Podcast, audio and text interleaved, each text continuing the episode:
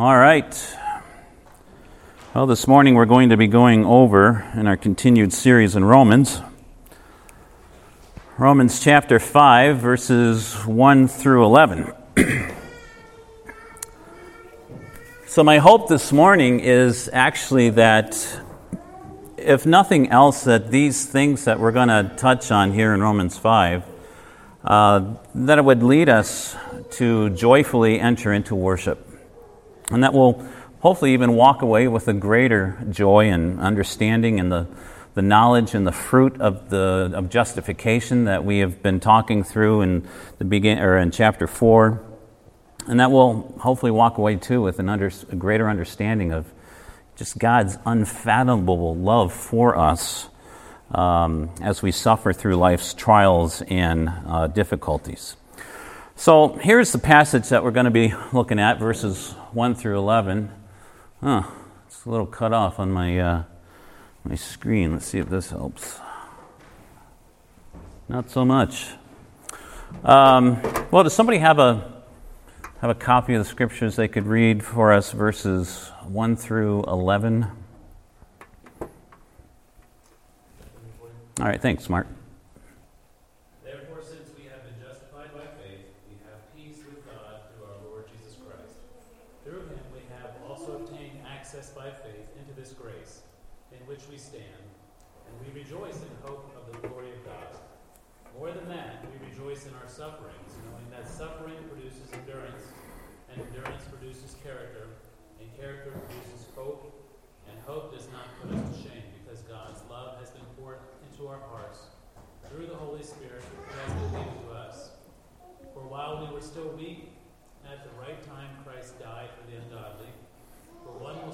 Die for a righteous person, though perhaps for a good person, one would dare even to die, but God shows his love for us, and that while we were still sinners, Christ died for us. Hmm. Since therefore we have now been justified by his blood, much more shall we be saved by him from the wrath of God. For if we were enemies, we were reconciled to God by the death of his Son. Much more, now that we are reconciled, shall we be saved by his life. More than that, we also rejoice in God through our Lord Jesus Christ, through whom we have now received reconciliation. All right. Well, thank you. There's so much in this particular passage. There's there's multiple sessions that we could do just on this. So we're going to be just touching on some of the um, things that I thought would be really helpful to us this morning. So, of course, whenever we, we start a passage with therefore, stop.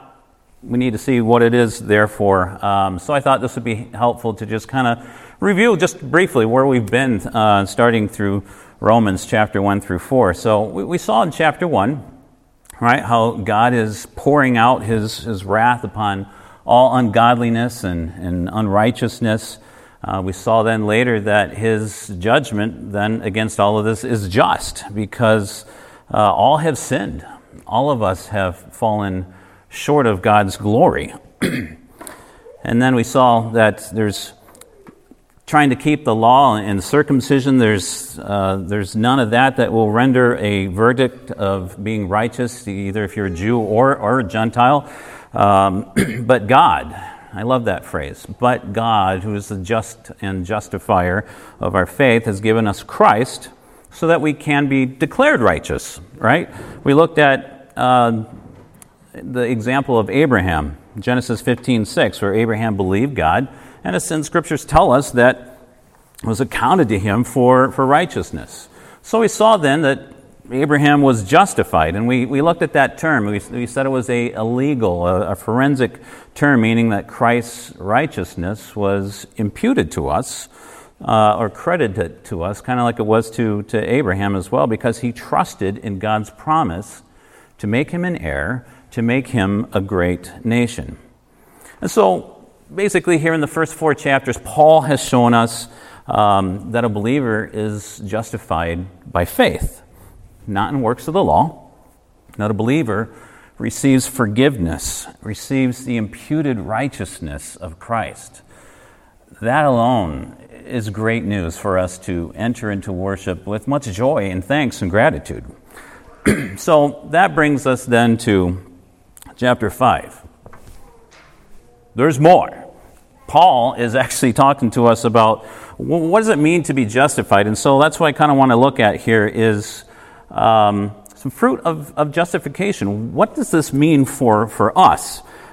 So we're going to look at what comes as a result of being justified. So let's go back then to the text. We have the first one that, uh, that Paul mentions, which is the, the the primary one that he brings out first, is that we have peace with God. This is what I call a wow moment, W O W, worthy of worship. This is something that you can take with you going into worship. This is something that should elicit joy. This is an awesome conclusion to what Paul has been talking about in the fact that we've been justified. That's an amazing announcement. Because, wait a second, Paul, weren't you just talking about in chapter one that God's wrath is being poured out on all ungodliness and all these lists of different things that he had mentioned, and now you're saying that we can have peace with God? Isn't that just, I mean, isn't that for the ungodly? Yeah. And and guess what? We are the ungodly. That's what some of us were. And left to ourselves, we have to admit that it is our natural inclination not to love God, but to hate him. So when God's mercy breaks through, when he opens our eyes, we repent of our sins, we come to Christ, we're justified, God signs a peace treaty with us. War is, is over. There is peace with God. What kind of peace is this? This is, Paul describes as, this is a kind of a transcendent peace. It's, it's beyond our comprehension. It's a peace that is not found in, in the world. Jesus said in, in John fourteen, peace I leave you. My peace I leave you. I do not give to you as the world gives. And there's a difference then between peace that we, we think that we can find here in the world and, and the peace that, that God gives us. Um, it's not hard to see that our world seeks to be at rest from the inner anxiety and turmoil. There's all kinds of things that are out there that, that tell us that we can be at peace with ourselves. And um, I like uh, Augustine. One of his uh, phrases that he had said at one time is, our hearts are restless until they find their rest in God. And that's really true. Until that happens, all that the best of the world can give us in, in, in what we seek to, to bring peace and rest to our souls, whether it's accomplishments or um, relationships or possessions that we have, or, you know, the, the normal drugs, alcohol, sex, jobs, even religion. We're just trying to get away on, on a vacation. Don't get me wrong, there there are certain levels of, of peace that perhaps that we can even achieve and pacify our, our souls. Um, frankly, there's a, a rather cheap and, and accessible one for me. I enjoy a hot shower or a hot bath once in a while. If you're old enough, you may recall a, a brilliant marketing campaign by a company called Calgon. You guys remember that? You remembered it. It says, it shows a picture of somebody in a bathtub. It's peaceful, it's serene, and the phrase is, Calgon, take me away. Why do we have to take me away? Because there's so much stress and anxiety. Here's a product that promises to just give me a little bit of a break from that. So we know that, you know, that a peaceful sunset. Um, Being out in, in the open. I enjoy being out in nature. It's peaceful. But as R C Sproul puts, I, I really like this, there's a foundational anxiety that can never be quieted apart from our justification. You cannot be fulfilled inwardly, no matter what you do, no matter what you possess, uh, if you are estranged from your Creator, if you are at war with Him. So this peace with God comes only through justification, and that is what satisfies that foundational anxiety that's within us. So, people of God, Paul's announcement to you this morning is this peace is for you. It's an amazing object to praise God when we enter into worship here in, in, uh, after Sunday school in just a few moments. It's good news. But wait, there's more. I can see that uh, that you guys want some more. So let's take a look. I think Paul has some more stuff for us. All right. So we looked at the fact that, number one, we have peace with God. Paul also brings out to the fact that we now have obtained access by faith into this grace in which we stand. This is through Christ. Oh, okay. What does that mean? Gaining access to God's grace. To, to really think about this, uh, to understand it completely, we have to go all the way back to the garden where man had access immediately into God's presence. But with Adam and Eve transgressing and falling into sin against God and God driving them out of the garden, he no longer had access, immediate access to the presence of God. Well, what are you talking about, Cam? I, I, I mean, I thought God was omnipresent. Didn't he make covenants with Abraham and Moses, promising to be in the midst of them, in the with his people in the tabernacle? Yes, that is true. But even then, you'll recall that even the, the high priest who could enter into his immediate presence, and that only once a year, after he fulfilled all these various rites of purifications and, and, and cleansing, um, only there, then if he completed all of those things perfectly, did he dare enter into the immediate presence of God. See, Israel, or people can draw near to God, but they could not enter into his immediate presence. It was separated, separated by this massive curtain with multiple layers. Um, so difficult to get through. It was even harder to get through that than, than say, a, a wooden door. And it, and it just reminded the people constantly a visual that there was something that was in between them and God. They had to keep their distance. Mark. I also read this week about how the Jews were probably afraid to come before him because he came down in, in great darkness. You know, when he came upon Mount Sinai, thunderings, loud you know, lightnings. Mm-hmm. They were afraid of dying just coming before. Now we could be called Father. Yeah.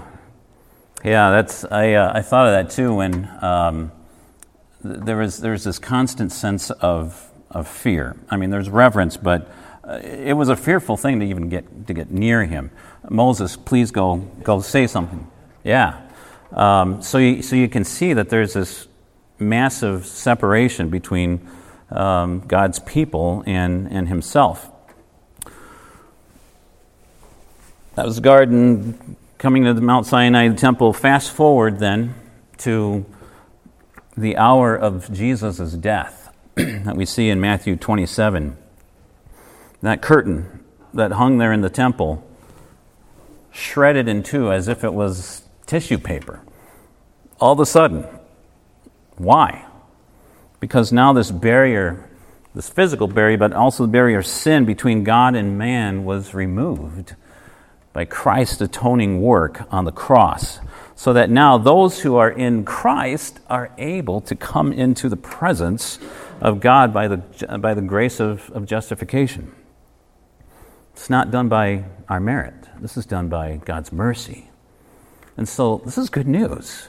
We now have removed that, that fear. We are actually been able to come into his presence because of Christ, because now we are able, as the passage says, we're able to stand. This is our, our standing now in, in Christ. There is grace.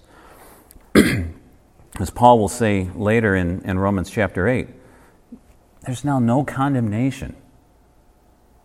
No condemnation for those who are in Christ Jesus. Christ enables us to come boldly before this throne as one of his very own. We're able to call him Father. We're one of his children. That's great news.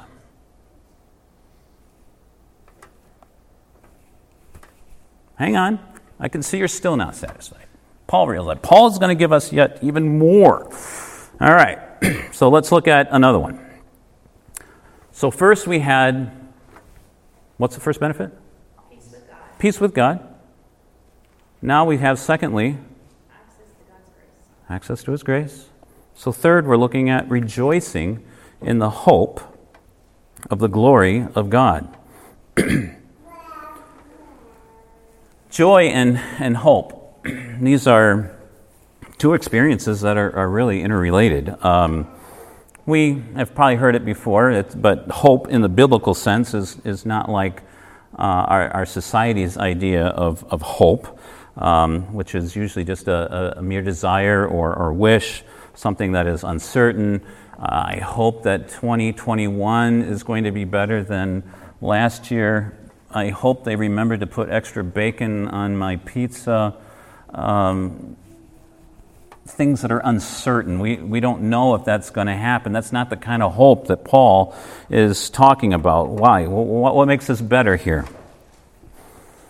This is a hope that is certified by the promise of God, whom we know cannot lie and will do as He says that He will do. And it's confirmed to us by the work of the Holy Spirit. So we know that it's it's solid, it's it's trustworthy, it's unchanging. And with this certainty of the future then comes the occasion for joy. And so, yes, we rejoice in the hope of the glory of God. And what does Paul mean by glory of God? I don't want to pass over that one too fast. Um, There's, uh, in this particular passage, glory, the, the Greek, um, it's D O X E. Do you pronounce that dox? I don't know. I know it's, that was, I don't, I didn't see the, uh, it was just a D O X E, and I, I didn't know if it was dox or dox. So whatever it is, it's Greek, and it means heaviness or weightiness. So you think in, in terms of the glory of God, it's, it's talking about the deep significance or the, the weightiness, the dignity of God that we are putting our hope and our, and our joy in. So our, our hope then, we glory in God and, and, and not ourselves, because our significance is derived from, from Him uh, and His mercy and, and not us and, and our merit. Because when we look at ourselves, honestly, um, we can become easily discouraged with all the sin that we still see indwelling within our hearts.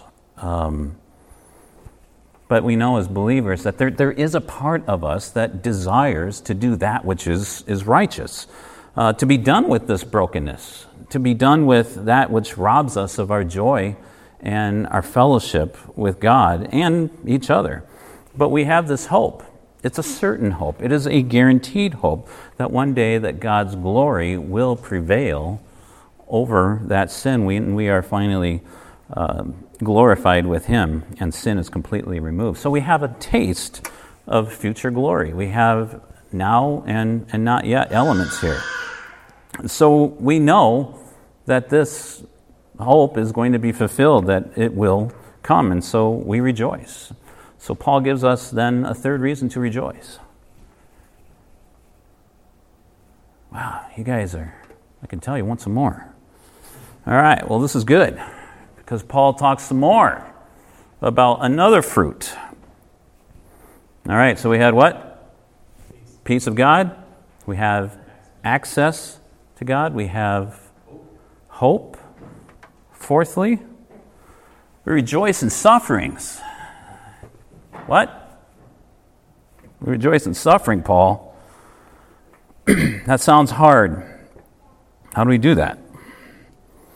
Suffering is inevitable. I mean, it's it's going to happen. We know that. The Scriptures tell us, and by experience we know. So why didn't he just say, well, we endure our, our sufferings? Because, I mean, God's in control. There's nothing we can do about it, so I might as well not be upset about it. And we're just going to stiff upper lip and, and grin and bear it. But Paul says to rejoice in our sufferings. And not just here. We see this in other areas too. Um, so why are we, why are we rejoice? How can we do this?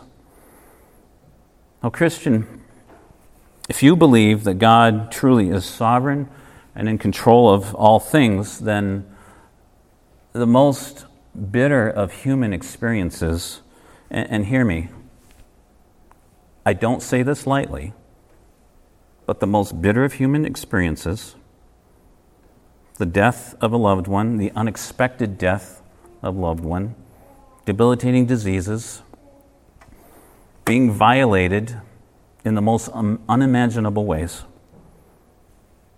rejected, anything that our hearts just dread the most in the depths of our being. Paul says these are not only tolerable, but we can actually glory in them and rejoice because we know that God has promised to redeem every pain that we experience.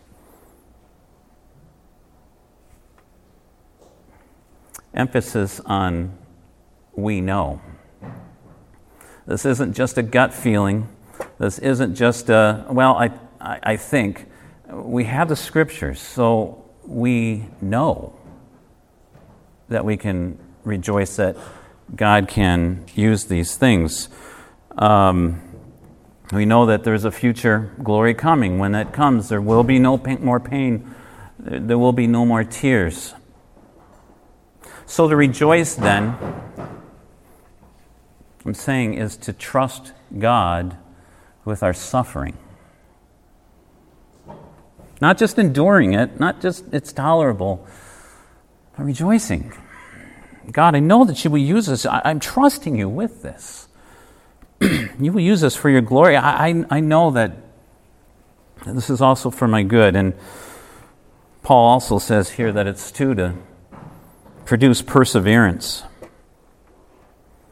It's not very hard to bring to mind Job, right? We're we're going through this in our in our sermon series. Just started the, the book of Job. You know, today in our sermon, we are going to get a vivid picture of what a really, really bad day looks like.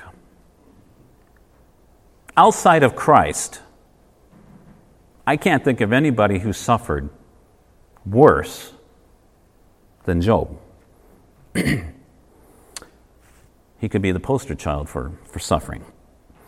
But you know what? Paul, or at the end, Job could not have been become what he was, could not have learned perseverance, would not develop character, wouldn't have much had the hope, if he didn't go through all of that excruciating suffering. Now, I know none of us have gone through that kind of suffering to, to the degree that Job has, but you may have gone through suffering that was very hard for you. And it's amazing how God uses those things to show us lovingly, depend on me, not on the things that you see, not on the things that you have, and I will help you persevere through it. You will make it through. Develops character, develops hope. Man, there's a lot more that I, I could really say um, about this part in, in, in suffering, and Scripture is calling us to to uh, rejoice in that. But perhaps one last thing I might mention just about suffering in general. Uh, I like how Paul says in here, our sufferings. Not, I mean, not not just my sufferings. It's we all suffer together. We're not alone. We suffer together as a church, but we also know that Christ suffered.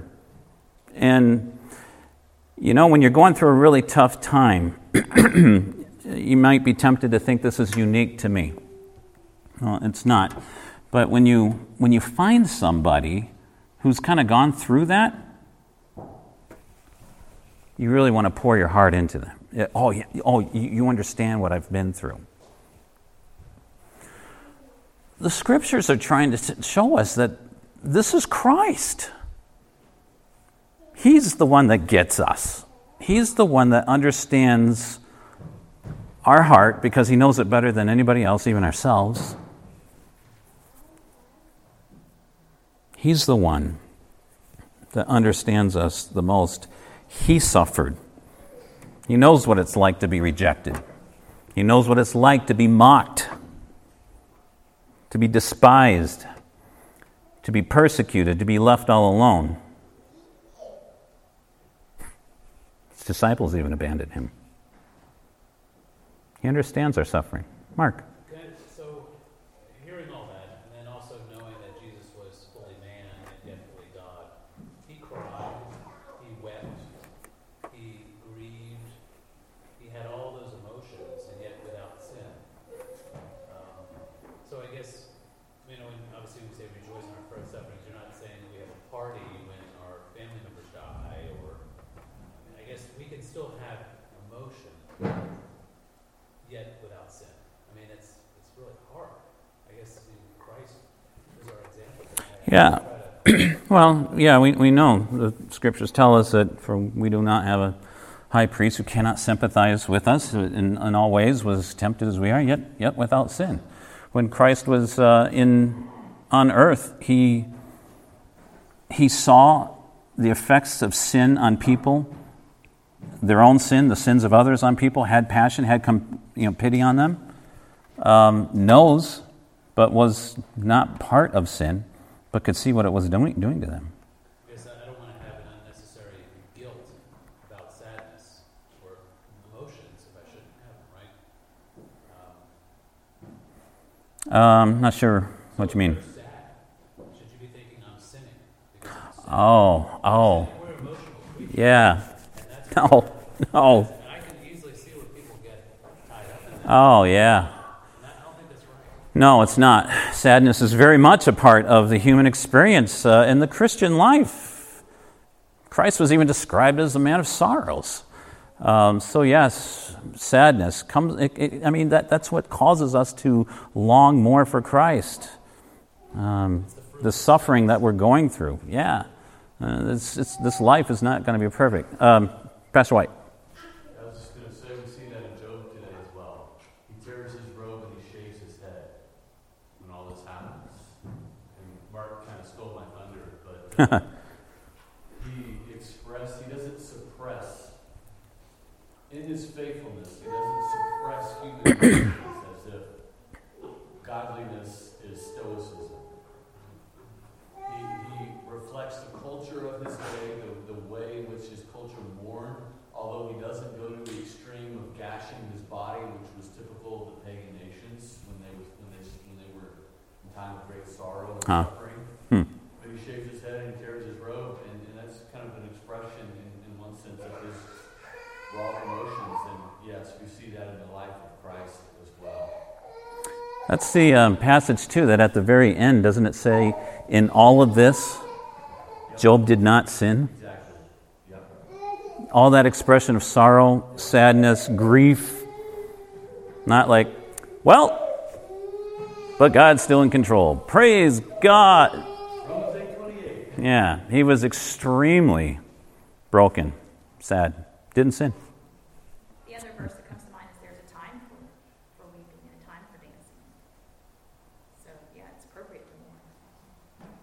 Yeah.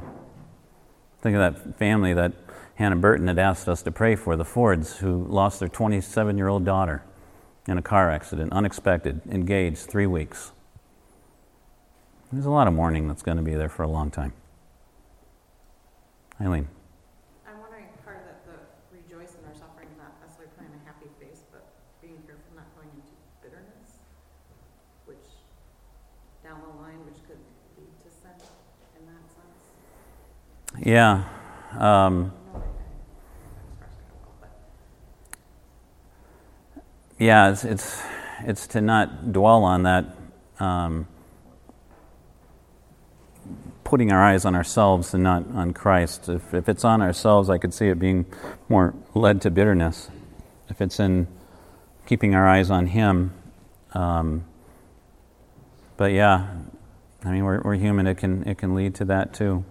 Um, so this, yeah, to, to sum it up, it's it's not saying rejoice in suffering. It's not saying, you know, yay, yippee skippy, clap hands, squeal with joy. Um, it's it's a it's a part of that inner peace, the, the peace that comes, rejoicing in the sense of, okay, I know this is not for, for nothing. I know I'm not suffering in vain. I know that this has been decreed. There's a satisfaction in somewhat um, in knowing that it's um, it's for, for good. All right. I got one more for you, Mark. I was really tempted to use that sham wow guy. Uh, but wait, there's more. Um, you are a salesman, right? Uh, yeah, I was. I even was going to take the Bible and, and have him holding the Bible. Like, I'm like, nah, this, uh, I'm like, you know, all right. All right, one more Paul has. He says that God's love has been poured into our hearts through the Holy Spirit who has been given to us. um, oops, getting ahead of myself.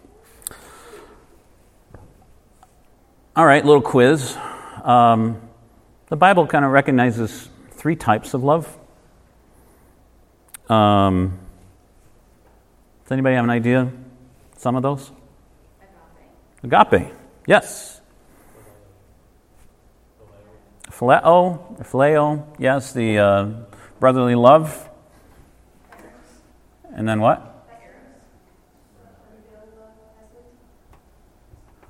No. No, this is this is uh, the basic one. Even the world would be like, oh yeah. Uh, oh, did someone say yes? Um, yes. Eros, um, romantic love. Uh, That's where we get the word erotic from, the attraction um, between a man and a woman, um, eros love, phileo, and agape. That's correct. Um, Paul here is referring to the agape love, which is special love that is a gift of God to his people. Um, a fruit not only of justification, but it's also of the Holy Spirit, which he uh, tells us here in verse five. Um, so God puts into the hearts of every believer this kind of love. It is a supernatural grace by the work of the Holy Spirit. And, and it's not just a, a an increased, greater love for one another. This is actually a, a love for God and, and a love for, for Christ. Around the table earlier this week, um, I was talking with... Uh, my kids about uh, how do we how do we know that really I can be a believer? Uh, how do how do I know? Um, one supreme test, whether a person is a Christian or not, is do they have a genuine love in their heart for Jesus Christ? That person may not have all their ducks in a row in terms of, of doctrine, but you know, they, they may not even have their life completely together. But the question remains, does he love Jesus? Does she love Jesus? And without this love poured out um, in someone, without the work of the Holy Spirit in them, he will not, yes, he cannot love Jesus. Oh, they might respect him, they might... even say that, yeah, he, he has some good things to say. Um, but there is going to be no love for him outside of justifying faith. It has to be the work of, of the Lord. So there is a, a, great, a, a deep and great love that God himself pours into our hearts. So all of these are wow movement, mo- moments. They're all worthy of, of worship. um, but speaking of, of love, um, Paul, he actually goes into uh, verses six through eleven, um, going into exactly how God pours out his love in Christ. Uh, says this, "For while we were still weak, at the right time, Christ died for the ungodly. For one will scarcely die for a righteous person, though perhaps for a good person one would dare even to die. But God shows his love for us in that while we were still sinners, Christ died for us. Amen. Since therefore we have now been justified by his blood, much more shall we be saved from him from the wrath of God. For if while we were enemies we were reconciled to God by the death of his Son, much more, now that we are reconciled, shall we be saved by his life. More than that, now we also in God, through our Lord Jesus Christ, through whom we now received reconciliation. So here, Paul goes into just the scope, verses six through eight, of, of the love that God has for us. Christ died for us, the ungodly. Now, we hear this all the time, right? So I don't want this to, you know, to lose its potency. Uh, how much love is that where God sends his own Son, who has no sin in him, perfectly innocent, perfect relationship with the Father and the Son, he sends him to die for the most vile, ungodly, unlovable, undesirable people of God. Um, that's amazing. This wasn't just a something that came about. Paul says that this came at the right time in redemptive history. From the beginning of, of time, all of this was decreed by God to happen, culminated in, in Christ. You know, the other thing that I love about this too is that God did not wait for us to get our act together, to come to him, but he acted first in our redemption. Not that we loved him, but he first loved us. This is not your typical love story, is it? I mean, if you think about the, you know, your favorite movie that has a romantic love story to it, uh, cheesy Hallmark movies, right? The guy with the flannel always gets the girl. There's a commonality to all of these, right? There's the element of attraction, either by a physical attraction or um, by attraction to character. We even see this in the Bible, right? We see the beauty of Rachel. Jacob recognized that. Wow, there's an attraction there. Boaz, he was attracted to Ruth because of her character. So we see that. But, but here, in God's love for his church, um, that element is missing in the bride of Christ. There, there is no beauty here. There's nothing that would attract him to us. There's nothing lovely or desirable about us. You recall Romans one, right? We, we talked about all these, these sins that incur the wrath of God. And despite all of that, Christ died for us. Oh, one may die for a righteous person, he says, or even a, a good person, but who would die for an absolutely evil, vile person worthy of death? As I was studying this, this made me recall Ezekiel sixteen. This is a passage that sometimes we read in the reading of the law, and, and Pastor White will, will have me read this. Um, I had to prepare myself to read that. Um, I'm not easily brought to tears.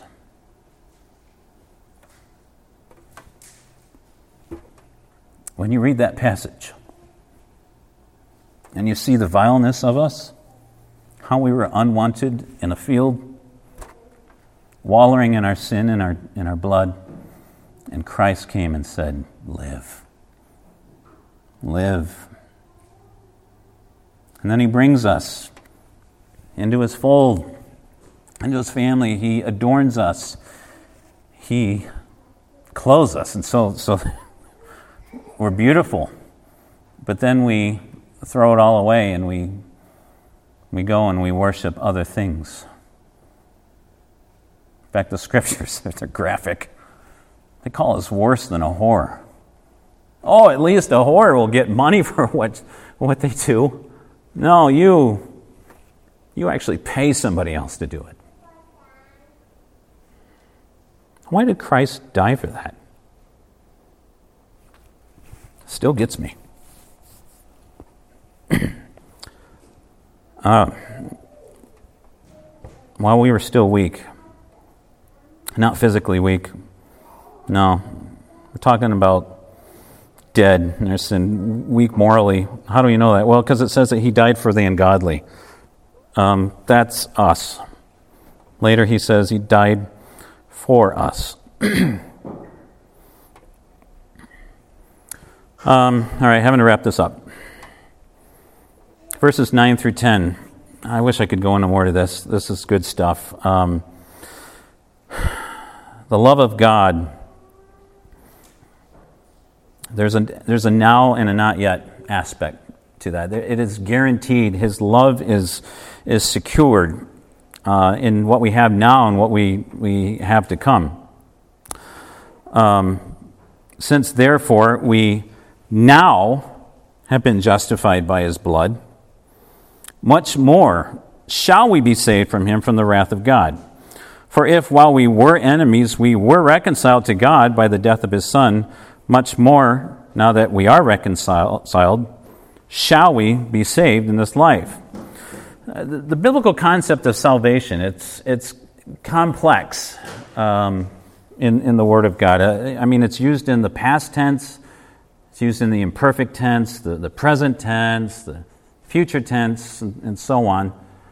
So, in a sense, here that there is, um, we are saved, we are being saved, Uh, we shall be saved. um, justification. It uh, it occurs at the moment I believe, and at that moment I'm brought into a state of salvation. I am saved, right? But my salvation still needs to be finalized. It needs to be consummated in ultimate uh, glory. Um, but it is being um, sanctified and it's being developed and, and nurtured, so I am being saved. I won't receive my ultimate salvation until I'm in, in heaven.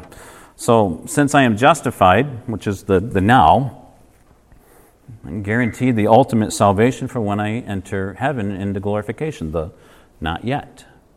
But this is secured.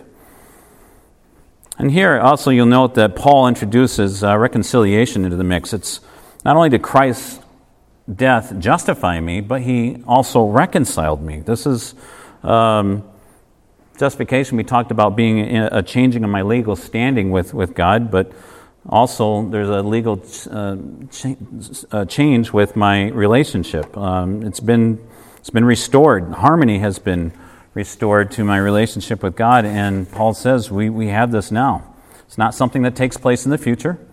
It's something that we now have right now, in the moment when, when we believed. I want you to note something. I I, I kind of saw this as, as I was studying it. Um, I mentioned that God, it's Him who takes that first move in our salvation. These highlighted areas are further evidence to show you God's role in our salvation. He is the one that acts. We are acted upon. Check this out. We have been justified. We have peace. We have also obtained. God's love has been poured out into our hearts. The Holy Spirit has been given to us. Christ died for the ungodly. Christ, or God shows His love for us. Again, Christ died for us. We have now been justified. We shall be saved by Him. We were reconciled. Again, we are reconciled. We shall be saved. We now have received. All of these things are being acted upon. God is the one who, who moves. Well, what do we do? There's three times mentioned. Here's what we do. As a result of hearing these things that God has done for us through our salvation, through being justified, we rejoice. rejoice in hope. We rejoice when we suffer. We rejoice in God Himself. That is what we do. We give thanks because this came about not because of us, not because of any merit in us, but because of His mercy. So what joy and hope that we have, really, when we enter into worship. All these are now. But wait, there's more, right? The not yet. It's coming. It's guaranteed. It is secure. It is certain. It is going to happen. So all of these things that we take with us as we enter into worship to praise our God, but also when we leave worship and we go into our next week. And we're going to face all different kinds of various trials and, and sufferings. But check out the anchors that, that Paul mentions here, and remember these things, the, the benefits and the fruit of our justification. These are now yours if you are in Christ. Any uh, final thoughts or, or questions before we wrap this up? Karen.